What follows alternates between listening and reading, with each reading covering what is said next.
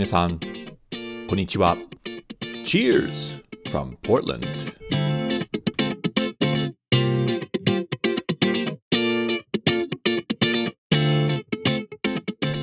皆さん、こんにちは。どうも、お収集ブログのレドです。ポートランド、オレゴンのお酒シーンを紹介するおトックポッドキャストへウェルカムです。皆さん、本当にお久しぶりです。今年の夏は、えー、富士とフッドと個人旅行で忙しかったです。その結果、しばらくポッドキャストを配信していません。ごめんなさい。とにかく、えー、僕は戻ってきました。再び、ポッドキャストエピソードを作成し、オレゴン州のお酒シーンを皆さんとシェアできることはとっても嬉しく思います。それでは、Welcome back! これはエピソード40です。このエピソード40では、オレゴン州のお酒のニュースを共有して、ポーノブルーインを紹介します。そしてインタビューゲストとして、レパブルーの畑翔馬さんも紹介したいと思います。なお、このポードキャストはトラブルポートランドの提供でお送りします。ポートランド観光にご関心のある方、ぜひ www.travelportland.jp へどうぞ。トラブルポートランドの皆さん、ありがとうございます。いつものように、これからはドリンクタイムです。天気は少し寒くなったので、今回、イクリプティックのバーレーワインをいただきます。度数は12.5%からちょっと怖乾杯じゃあ、エピソード40をスタートしましょう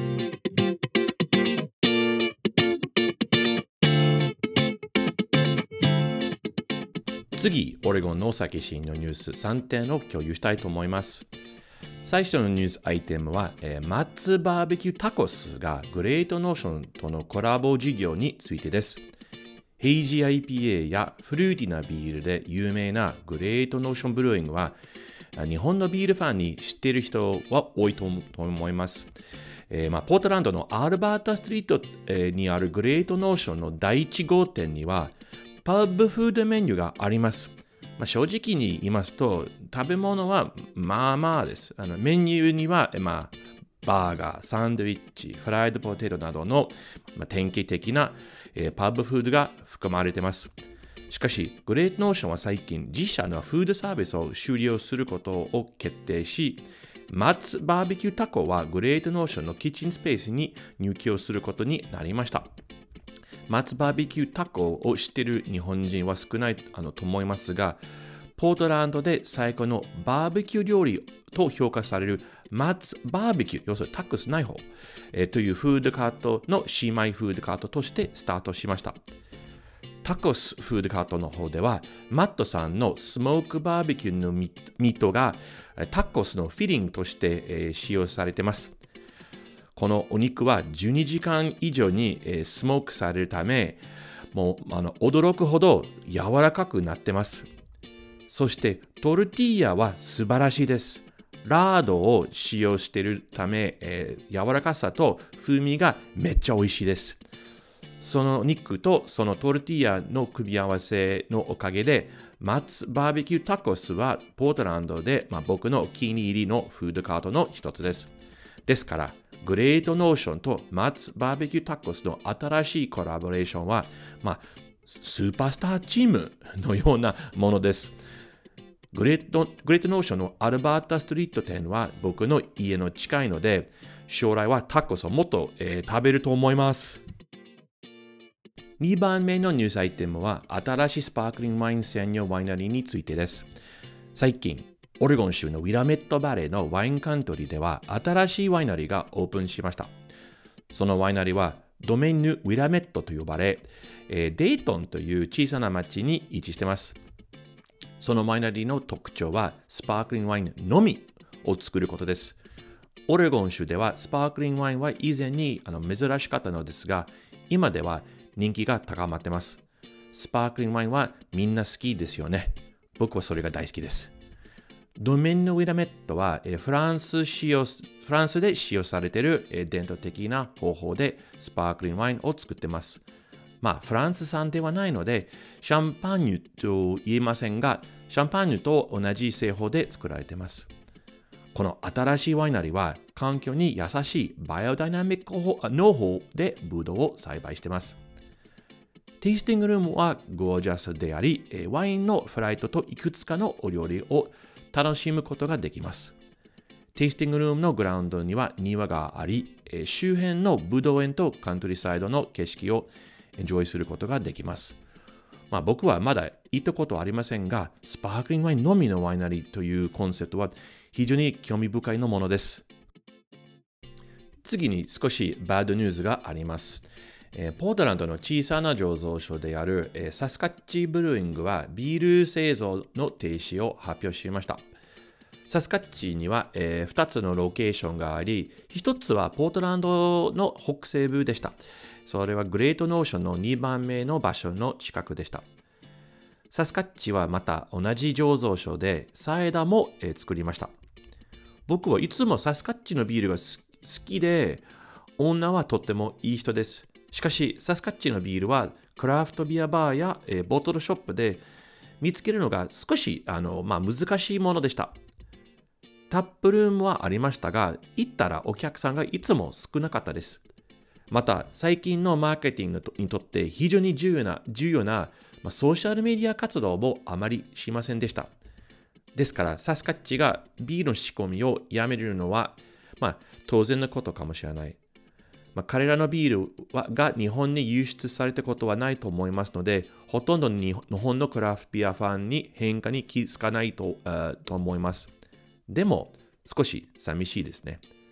幸い、第1号店のパブ、あのつまり飲食店のみはオープンのままとなります。以上、ポートランド、オレゴンの酒シーンのニュースでした。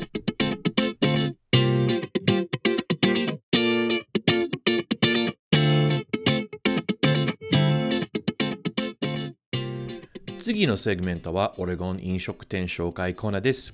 今回、ポーノーブルーインを紹介したいと思います。ポーノーブルーインが8月にオープンした以来、僕は日回にお邪魔しました。以前にポーノのビールをあんまり試したことがなかったので、非常に嬉しい発見でした。僕は最近、ポーノのビールを、えー、奥を試した試してましたけど、それのすべてに感動しました。それには、えー、ポノのピルスナー、えー、パイナップルケルシュスタイルのビールと、えー、ウェストコースト IPA が、えー、含まれています。また、えー、ピノノワールのブドウの皮を仕込ませたポータースタイルのビールも試しました。それはあの僕があの試したことがある、えー、ポーターの中であの美味しいの一つでした。ポーノで一番驚いたのはフードメニューです。アジアにあのインスパイアされた料理が多く、あの日本、フィリピン、韓国、そしてあの東南アジアの味をミックスする料理がたくさんあります。今まで、まあ、食べた中で一番美味しいのおひたしおはじめに、えっ、ー、と、どれも美味しかったです。ポーノはブルワリではなく、もしかしてレストランとしてあの知られるべきと思います。オーナーさんは、あの、オーナーさんの名前はラリー・クラウザさんで、ポートランドで最も、えーまあ、情熱的な醸造家の一人です。彼の目標は食べ物と飲み物を通して様々な国籍、人種、そしてライフスタイルの人々を結びつけつけることです。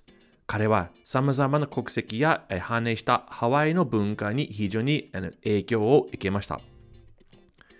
ポーノはポートランドのホリウッド地区ににあり、えー、電車やバス、そしてもちろんウーバーで簡単にアクセスできます。ポーノは本当におすすめです。以上、飲食店紹介コーナーでした。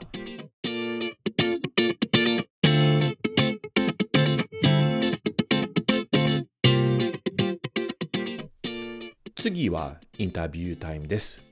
今回のインタビューゲストは数年前に出会ってリパブルーのオーナーの畑翔馬さんです。いつもニコニコしてフレンドリーな畑さんにお世話になって富士とフッドおよびフッドと富士祭りにご参加していただきました。そして一回、畑さんと一緒にオレゴン州のアストリア市にあるフォットジョージビールで仕込み体験や視察事業をしました。畑さんはいつもポジティブなマインドの方であり、いつも新しい事業を発想しますので、本ポッドキャストのリスナーたちに彼のことをぜひ紹介したいと思います。畑さん、ウェルカムです。はい、はじめまして、畑です。よろしくお願いします。よろしくお願いします。今ちょっと畑さんとお話ししてましたけど、畑さん実際にはい、対面したのはこの前いつだった？あの、富士、あ、フッド富士の19年かな？東京で。そうですね、19年ですね、東京の。はい。その時に、いや、あ、そうか、その時に初めて。その後かそれか、その後にアストリア行ったんですアストリアその前でしたっけ？行った行ったはいはいはいはい。え、いたいた。そうねそう。ですよね。あ、あのね、ちなみに、あの、あそこ、フォートジョージは新しい工場できて、すごい。はいはいはい。すごい。でっかいですよね。でっかまだもうでかい。あの時はまだなんかここで作りますぐらいな形で。そうそうそうそう、オーナーさん、あのークリスさんが紹介してくれたね、場所。でもその時は何もなくて、いや、うんああのね、畑さん、すごいよ。すごい、本当に。いや、いや今度いたらびっくりすると思う。確かに。うん、そうか。じゃあ、そう、この前そうだ、それは確かに19年の10月でしたね。おそらく。ですよね。あはい。はい、はい。まあ、ということで、まあ、久しぶりですね、畑さん。はい、久しぶりですね。じゃあ、畑さん、今日はいろいろお話ししたくて、でもまず、あの、個人の、あの、個人の方の自己紹介、あの、もう自分生まれ育ちとか、あの、学校とか、えーはいビールの話の前の、の、あの、うん畑さんの人生をちょっと簡単に紹介していただけますか、はい、わかりました。えっ、と、僕は、えー生まれは神奈川、あの、かあのえー、と静岡に今、ブルワリがあるんですけど、神奈川の生まれの育ちです。あ、そうで。そそう。で、実は、その神奈川にいたときに、えー東京の醸造発酵科に、えーとしゅあのー進学しまして、はい。で、えっ、と、醸造発酵学を、えー学んで、で、いろんな味噌とか、醤油とか、あのー日本酒とか、あのワインとか。お酒以外のことも学んだ。はいはいははい。い。で、微生物学を主に専攻してやってたんで、まあ、DNA みたいなこともやってたんですよ。今でいう PCR とかそういったのもやってて。えー、えー、畑さんが？わ、すごい。そうそうそう。それ学校で、まあ、授業で、あの、、はいろいろそういうのを研究したり、まあ、学んだりするような学校にいて、で、まあ、最終的になんか僕はビールを作りたいなって思っていて、うん、で、就職がきっかけで静岡の方のビール会社にえー就職したきっかけで静岡に移り住んだっていう。で、あの、その時までは、あの、個人的にビールを飲んでた？あ、そうですね。ビール結構いろんなのを飲んでましたね。はい。え、それは、あの、大手、大手、あるいはクラフトだった？その時。もうクラフトって地ビールでしたよね。あ、ジビール。地ビール。地ビール。えクラフトビールっていうなんか名前はなくて地ビールっていう感じでしたね。クラフトビールの前の時代だね。はい。はい、はい。そうですね。で、そのまま僕は、えっ、と、風の谷のビールっていう、その静岡のビール工場にえ、ななんていうところ？もう一度。えっ、と、風の谷のビール。風の谷のビール。今でもありますか？はい、あります。お、風の、ち、小さいところ？風の。えっ、と、生産規模はね、意外と大きいんですよ。はい。えーで、いえっ、と、1回が、えー2000リッターの仕込みで、2000タンクが4000リッターのタンクが、あダブルバッチね。そうですね、ダブルバッチのタンク。で、13機ぐらいあったかな。あはいはい。え、で、あの、畑さんはあそこでな何年間ぐらい、あの勤めてたんですか？ああ僕はその風の谷のビールで4年間あの醸造師として勤めまして、おお。でまあ、クラフトビールなんで、まあ、出荷管理もやりましたし、あのー製造ももちろん仕込みもやるんですけど、あのー一番面白かったのが風の谷のビールはあの製麦っていうあの麦を作る工程をやってて。え？あ、そう。麦か麦から麦芽ですね麦から麦芽にする工程をやっていてえ、そういうところはみ日本で、まあアメリカで珍しいけど、日本もまず、はい珍しいでしょうね。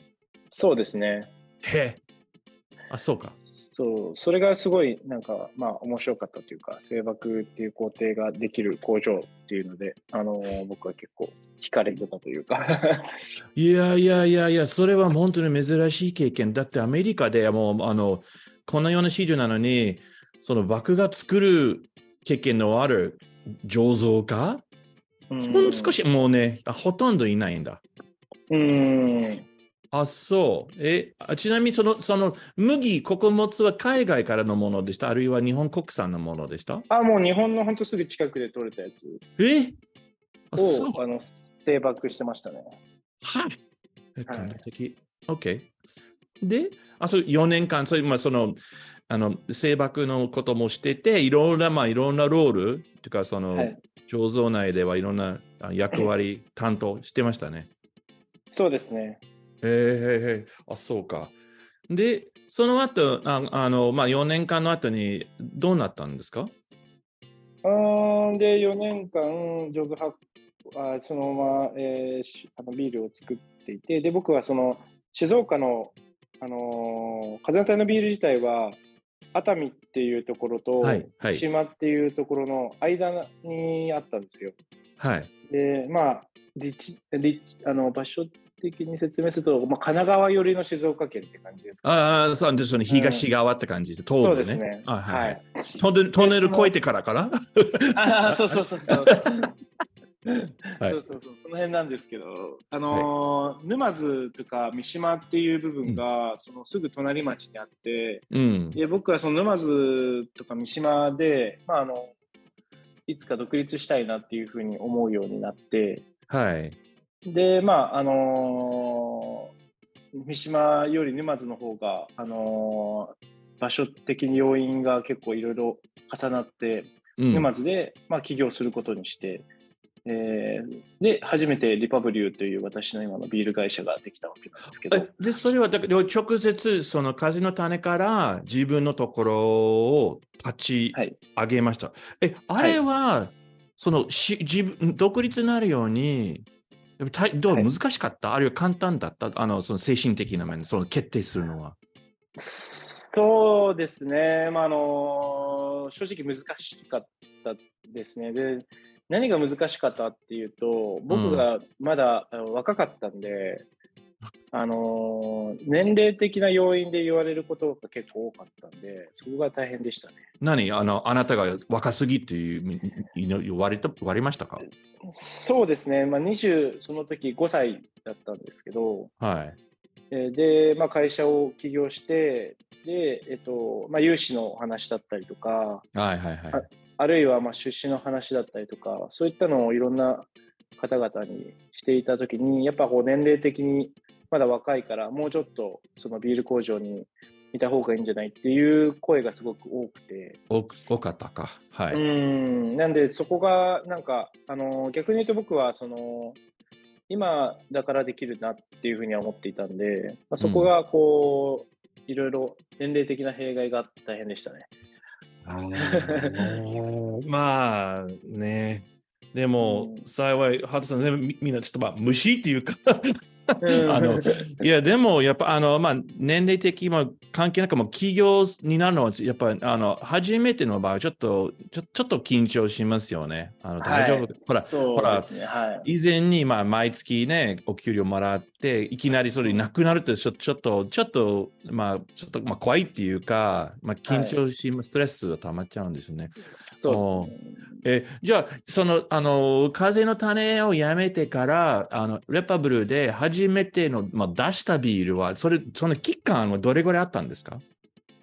うーん発売までああの、あ、えっ、と、準備から発売までってことですかね。でそれやめ前の会社辞めてから、もうはい1本目のビール発売まで何何ヶ月間、何年間ぐらいだったああ、でも僕は、あのー会社に勤めながら、その新しい会社を立ち上げて、進んでたんで、大変だ。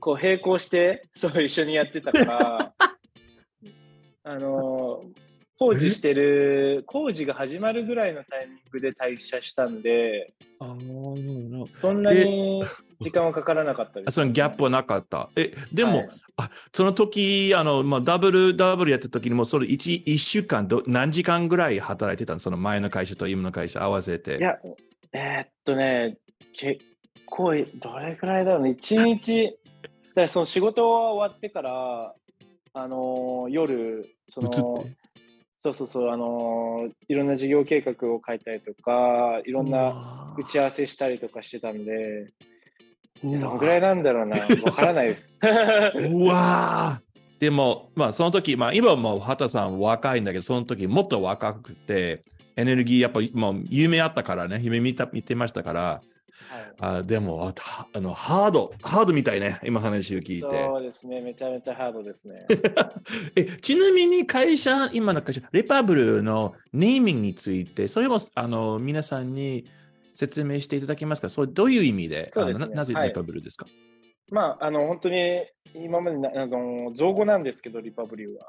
うんえーはい、リパブリック・パブ・ブリュー、全部の頭文字というか、それをもじってリパブリューっていうふうに。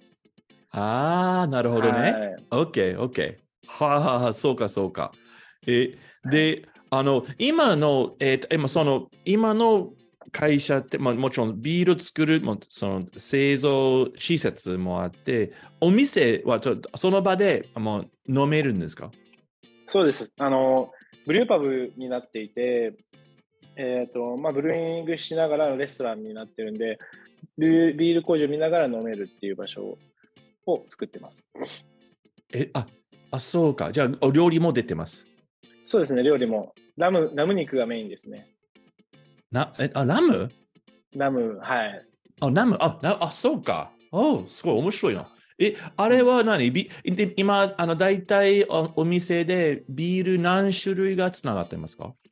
今20タップあって、20はい、自社のビールが20種類つながってますね。いや、一あの、ベストセラーの、まあ、トップ3は何ですか？今。今、あのーうちのしょ、あのーメイン商品の 69IPA っていうかん、あのー IPA があるんですけど、はい。それと、まあ、あの本生っていう商品はい。と、ダンクボーイっていう商品が、まあ、トップ3ですかね。で、その、その、あの、二つ二つ目と三つ目はのスタイルは何のスタイルですか？あ、本生は、えっと、イタリアンピルスおなんですけど、はい。はで、えーえーダンクボーイはペレールです。えー、ということ、トップ3全部、まあまあ、ホッピー系の方ですね。そうですね。まあ、本生に関しては、もう本当、微妙にホッピーみたいな感じあ、ちょっで。と、うん。うんうんうん。まあ、普通のピストンよりちょっとね、ドライホッピングして、ちょっとちょっとホッピーな感じですよね。はい。えーえちなみに今、い日本でイタリアンピルスナーはどう人気になってますか？あまりまだまだイタリアンピル珍しいそうですね。あのー今はかなり、あのーメジャーというか普通になってきたんですけど、ちょっと前までは、えっ、と、結構珍しいスタイルだったです。はいはいはい。ここもね、うんそうだった。多分4、5年前まで誰も作ってなかったけど、今、まああ、結構あちこちありますね。あそうか。えー、OK、わかった。じゃあ、じゃあ要するに全部はホップ、ホップ基本的にホッピー系のビールが、まあ、トップセラーにそうですね。うん。じゃあ、で、今のところは、あの、何、その、あの、なんかちょっと今まで作った商品の中とか、あの、今までの事業の中で、いちょっとした自慢のことは何かありますか？これ、えよかでー、なんだろうやってよかった、嬉しいなと。一番自慢のことは何ですか？でも僕は、えっ、と、その前職、風の谷のビールに行った時に、うん。静岡県東部に、えっと、ないものを作ろうって思って、でうはい。ちの会社のコンセプトがないものを作るっていうコンセプトなんですけど、うんあのまあ、あのブルーパブっていう自体の文化が、まあ、そもそもなくてはいはいはい。で東京ではちらほら、あの爆酒工房さんとかそういったブルーパブみたいなのがうん、ちちらっほら出てきて、ちゃいとこね。あれ、うんうん。うん、でもまあアメリカに行った時にブルーパブでもすごいしっかりした設備で本当ビール工場をあのにレストランがついてるっていう感覚そうね。がすごいはい。そんな感じ。強いはいはいはい。ううんうんん、でなんか日本だとやっぱ設備がすごいちっちゃいところが多くてあのー本当鍋、寸胴とかでホームブルーの延長みたいな形でやってるところがすごい多かったんですよ、その時。はいはいはいはい。はいで、僕はちゃんとしたそのビール工場のブルーパブをやりたくて、えっと、そのたその時に、まあ、あのブルーパブがないから、じゃあブルーパブだけ作ろうっていううん感じではなくて、やっぱどこのブルワリーもね、なんか週末に土日に車で行くような山奥にしかなくて、はいはいはい、そうね。んはいはい。静岡県東部は結構その、本当離れた場所、駅から離れた場所にブルワリーがあって、なかなかその飲みに行ける環境ではなかったんですよね。なるほどね。飲酒運転できないからね、日本で。そうですねうんで、僕はその駅前でやっぱビブルーパブをやりたいっていうのが一つのコンセプトだったんですけど、はいはい。やっぱそれが、あのーありがたいことにすごいマッチしたみたいで、お客様もやっぱそのビールをここで作ってて、これ飲めるんだっていうのを知ってもらえて、すごくクラフトビールが好きなお客さんが増えた。えー、あということで、のーあ、はいえてか本当え沼津駅の前に位置してますよね？そうですね。僕は本当沼津駅から徒歩2分ぐらいのところのえビール工場を作って、であのんですけど、ブルーパブのお客様々のお客さんの中で、あの、な、その地元の方々と、そのじ地元外、例えば東京とかの,、のお客さんの割合は何パー何パーぐらいですか？えっ、と、ありがたいことに今は土日になると、ほとんど他県の人が来てくれます。え？はい。そう。で、う。ん平日はほとんど地元のお客さんなんですよ。変わるんですか？平日と週末。はい。そうですね。なんで、あの、平日はみんなこう、サラリーマンっていうか、仕事が終わった後に、うん。のビール工場で一杯飲むってはいうはい感じだったりとか、まあ、あの、食事も楽しみながら、なんか、あの、接待で使っていただいたりとか、えー、はいはいは。はいい、そういった感じの、あの、お客様が本当に多くて、うんで、土日になると、本当観光で静岡に行こうって思ってる東京とか神奈川に住んでるお客様がすごく多くて、え？ーあ全然違うね。それは面白いな。はいえーで土日はね、やっぱクラフトビール好きな人たち来るんですけど、あ、なんかそのクラフトビールマニアたちはわざわざ、あの、そうですね畑さんのところ飲み行くっていう、言ってくれるということですよね。そうです、そうです。おお。いや、いいじゃないですか。地元とその、その東海のお客さん、いろいろ話できて。あう、んいいね、そのバランスは。いいな、いいな。えー、はいそうか。それがなんかまあちょっと自慢じゃないですけど、あの、そのマッチしたというか、考えてたことがこう想像通りになったっていうところが、あの、でもね、それ大事なポイントですね。あのじゃあ、普はい通そうならない、ほらあの会社を、企業になって、会社立ち上げて、もう必ずしも、もう予定通りいかない。でも今話、畑さんの話聞いたら、ほとんど予定通りに、まあ、うん実現とかできたっていうか、いいね。それ,、うんそれは、それは自慢だよ、本当に。おめでとう。それ本当に自慢だよ。ね。ありがそうとうございます。うんそうえっと、さっき、あの、畑さんはね、その、日本でなかなかブルーパブがなくて、まだアメリカにまあ普通にあるということで、ちょっとその話についてもうちょっと詳しく話したくて、あの、い畑さんは、はい。今まで、あの、まあ、オレゴン州、ポートランドは、えっと、今、えーこっちに来た、今な、何回ですか？この辺。アメあ、ポートランドですか？はい。あ、ポートランドは2回、に3回かな。3回。3回？えはい。あの、ほら、アストリの時もあったでしょ？で、その前はフジトフードだったかな？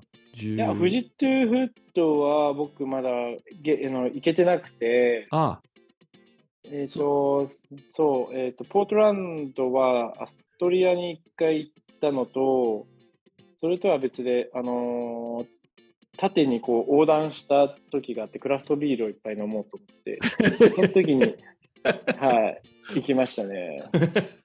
あ、そう、じゃあ、で合わせて3回。そうですね。OK。で、だこの、まあ、3回だからもう、あの、まあ、当然、この前はもうもう3年以上前だともうすごい、どこまでお思い出してもらうかどうかわからないけど、どあの、訪ねた場所、ビール場所、はい醸造所は、なんか、特に頭に残ってるのはどこだった？いや、僕はやっぱ、アストリア行った時に、フォートジョージとか、プーイみたいなブルワリーが、すげえあのー景色もいいし、あのーびっくりしたっていうのが、アストリアね。はい。まだまだ、なあの、畑さんのように、あの、アストリアへ行く日本人はまだまだ少ないんですね。うん。あの、実は、えーっと、もう、もう一社、えーはい増えてくる醸造所。あの、デイブさん、ほら、あの、ほら、一緒あ、デイにブ、はい。はい。独立になりました、あの人。はいはいはい。聞きました、聞きました。そうそうそう。で、今ね、あの、ライセンスを待ってて、今、ビール工場、あとタップルームをオープンして、今、すべて、まあ、その、彼がもうコラボとした、ことして参加した、あの、ゲストビールがほとんど。はまだ自分のビールは出せない。でも進んで、全部 DIY で、もうなんかお父さんと一緒に。えー、いや、だから今度、畑さん行ったら、そのデイブさん、あの、ほら、もっとフォトジョージの醸造家、はいほら、お世話になった、その、はいは畑さんが、はい。あの、来られた時にお世話になって、彼と一緒に仕込んだじゃないですか。もう、この間、あの、えー独立になりましたから、あの、ますます、あの、ビールが多くなりますね。すね それで小さな町なのにね。うんえー、すごい。なんていうブルワリーなんですか？オベリスク。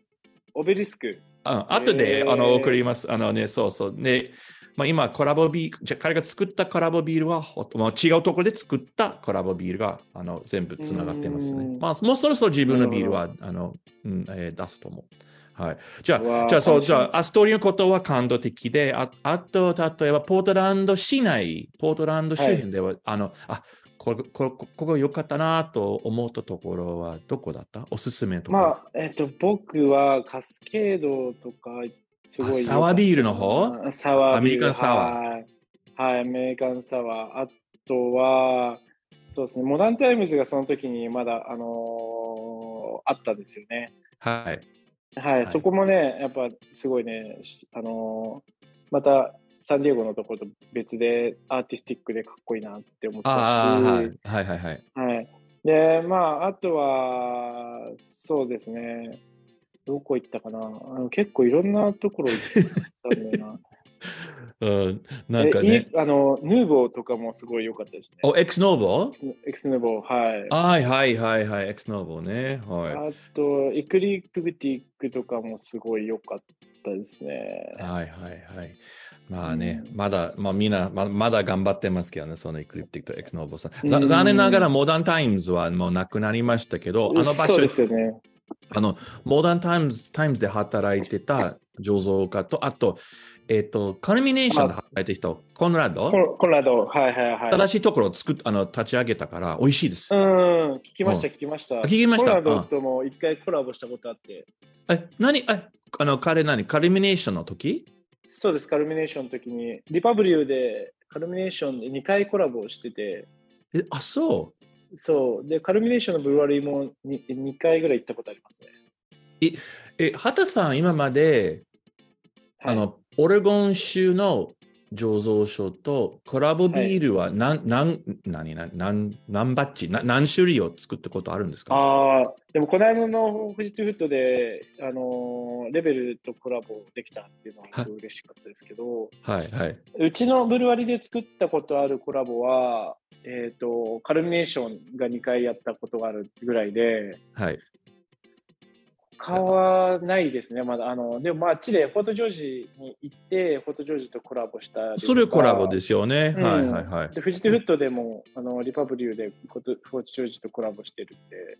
はい。だから、合わせて 5, 5回ぐらいかな？そうですね。え、結構あるね。ね、畑さん。ね、ね考えたらね。結構。意外と、意外と。あ、そうか。まあ、今度ね、ほら、フッド富士もあるので、その時またね、はいよろしくお願いします。はい、こちらこそお願いします。いや、じゃあ、あの、その、まあ、ちょっと好きな、まあ、オレゴン州内で好きな場所はたくさんありまして、特に、あの、びっくり、その当時に、ね、その当時にびっくりし,、はい。たこと、ちょっと、はい。あ、これもあるんだと、なんか見たことないとか、あ、これいいな、いいなと思っ初めて思ったのは、なんかありましたか？僕、どっちかっていうと、そのブルワリーの、あの、パブの内装とか、ああ、そうそういったところがすごいびっくりしてて、お金の使い方がアメリカンだなっていうのをすごい感じましたね。え、例えば、ああの事例は何何ですか？もうそれこそ、あの、フォートジョージ行った時に、アストリアのあのブルーパブで、こういう、1階と2階をこうぶち破った丸い、あの、鉄くずをそのままテーブルにしたりとか、そうそうそう。こここんな、こんなのをくり抜いたんだみたいなので、螺旋階段みたいになってたじゃないですか。はい。そことかもすげえなって思いましたね。ああね、まあ、ルはいールはないんですよね。あのうん。あ、そうか。確かに面白い。各醸造所のタップルームは結構、まあ、パブそうそうそう面白いんですよね。独特。そうカカスケードのパブとかもやっぱバレルからタップがこう入ってるっていうか、はいはいはいデザインになっててこうバレル、なんかそのコンセプトがしっかりしてるっていうか、うん、うん、なんかそういったところとか、まあ、 Modern Times もねすごいアーティスティックなあ、あれ面白かったね、その当時ね。はいあ僕も大好きだった。そうそうそう。んでわかる Break side とかも壁画がすごいし、はい、ありますね。はい。うん、なんかそう、なんかポートランドっていう一個のビール会社がいっぱいある街なんだけど、アーティスティックで、なんかこう、クリエイティブがすごい、あのーあイメージ、ポートランドって。で、なんかそれがビールに反映されてる感じがあって。うん。うんなんか今、畑さん、そこ面白い、あの、ね、ポートランドの見方、いつもみんなね、まあ、ビール美味しいとか、あの、はいまあまあ、美味しいは美味しいんだけど、今のそのインテリアの話、あとデザインのとアーティスティックなことは、うんそう、確かにか一歩下がって、下がって、見たら、あ、うんそうですね。僕ちょっと慣れちゃったからね。でも、そうか。なるほど衝ね。撃的でしたね。あ、よかった。ブブルワリって日本って、日本でブルワリやる人って、えっと、やっぱ設備にお金がかかるから、あね内装工事ってあんまりお金かけないんですよ。あ、はいはいはいはい。はいうんでやっぱどこどこのブルーパブ行っても、やっぱそのタップがあるから、まあ、そこがメインになってて、で、その、いっぱいこうアートがあったりとか、そのアーティスティックな感じで、あの、ブルワリが作られてるってところはすごく少なくて、ああ、じゃあ、どっかのににはチャンスあるかもしれないね。面白い。本当うん日本人はね、デザインがすごい好きでしょ？一般のその民族としてはね。そうですね。上手だし、日本人はね、デザインだから、インテリアはすごい、まあ、まあ、ブルー、ブルーアリスと置いといて、一般的に日本のインテリアすごいかっこいいから、ほら、うん特に、あの、飲食、飲食って普通のレストランで結構金かけますよね。考えたら。はいはいはいね、いい、はいもうゴージャスなインテリアのあの日本のレストランにたくさんあるけど、言われたら、そうね、ビアバーはそこまで、おなんだろうな。えー まあど、誰かにチャンスかもしれない、これは。えーうんそうか。そうえーじゃあ、あの、畑さん、まあ、これからいろいろ、あの、予定ありますよね。あの、はいい今、今のところ、沼津に、駅前に、あの、醸造所とブルーパブがあって、じゃ将来的にはどういうふうに考えてますか？はい、僕は、まあ、コロナでもすごく変わったんですけど、ブルーパブを始めるにあたって、あの新しくこうビールをいっぱい飲んでくださるお客様が増えて、初めてビール飲んだ、すごい好きになった。で、あどんどんどんどんこうクラフトビールにはまっていくお客さんが増えていった。で、その中でやっぱ、あのー静岡県内っていうのは車社会で、やっぱこう、車で来て代行で帰るお客様も結構いたりとか、駅前でもやっぱそういう文化だったんで、へもっと手軽にお家でも飲ま飲ませたいなって思って、缶ビールをあのコロナの前ぐらいにスタートしたんですよ。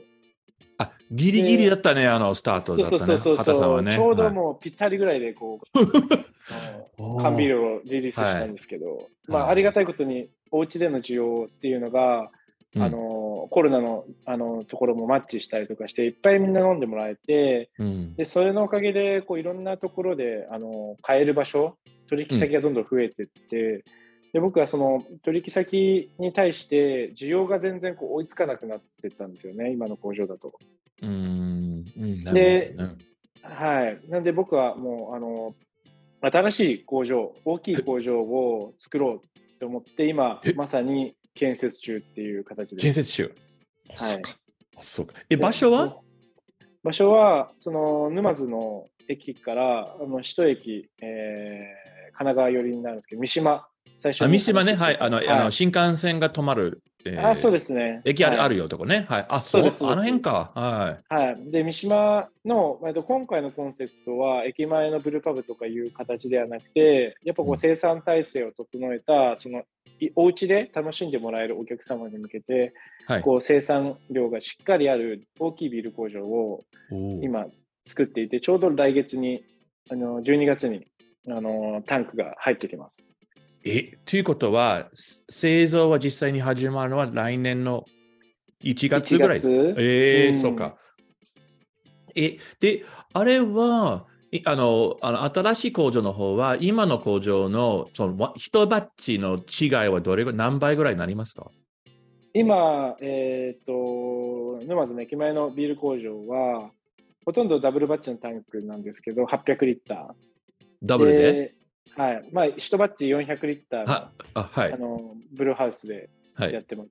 で、新工場は、えっ、と、タンクが4000リッターになるんで、まあ、あの、ちょっと待って。10倍ぐらい。10倍？うわー、10倍。いや、はいあの、仕組み方全然違うんですよね。もうそのね、あの、おそうか。10倍？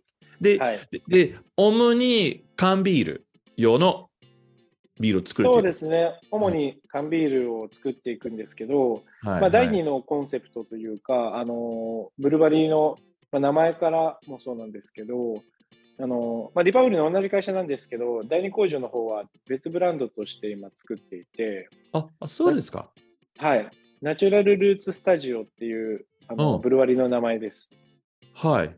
え、コンセプトはブレパブルと何が違うんですか？その、まあ、今回はあの太陽光パネルとあの富士箱根系の天然水を使用したビール工場になってます。えー、そうか。だからナチュラルという言葉を使ってそうです。なるほど。ええあ、そう。で、おああの、その、同じ工場で、レパブルのビールの、ブランドのあるビールも作るんですか？まあ、リパブリューのその今まで作っていた生産のあの足りなかった部分とかも補えるようににはしてます。?OK。あじゃあ、うんうんということは、ふこれから2ブランド、えー出しますよね、畑さん。そうですね。はいうわ、忙しい。いやー、それもめでたいこと、本当に、あ、そうか。あで、あの、ごめんね、すぐ最後の質問ですけど、あの、そのはい新しい工場できてから、はい。なんかその場で飲めるような場所はあるんですか、まあ、バーとか、あの、はい。うん。そうですね。今あの同時に開始することがちょっと難しいかなと思ってて、工事をこう第1個と第2個と分かれ分分けてて、第2期工事まで終わるとあのテスティングルームができるあようになります。テイスティングルームね。うん、はいはいはい。まあ大事ですよね。ね。そうですね。あ、そうか。いやー、畑さん、これからね、まあ、あの、自分が独立になった時と、おまお全く同じかどうかは分かんないけど、結構忙しいんですよね。相変そうですわかなり忙しいですよね。はい。じゃあ、本当にもう今日のこと、本当にありがとうございます。もうすごい勉強になりました。ありがとうございます。うん。で、また、あの、来年の、えっ、と、フッド富士は、本当に、まあ、どうぞよろしくお願いします。どのようなクラブビールを作ってくれるか、ものすごく楽しみにしてます。うんありがとうございます。じゃあごさんありがとうございます。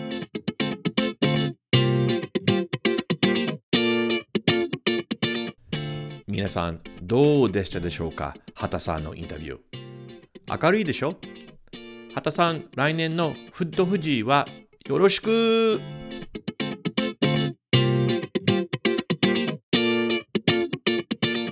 このポッドキャストエピソードを聞きいただき、誠にありがとうございます。他のエピソードを聞くため、オレゴンやポートランドの飲食シーンを知るため、または飲食ツアーをご予約するために、ぜひ、お収集ブログへどうぞ。Facebook または Instagram のフォローもお願いします。また次回はよろしく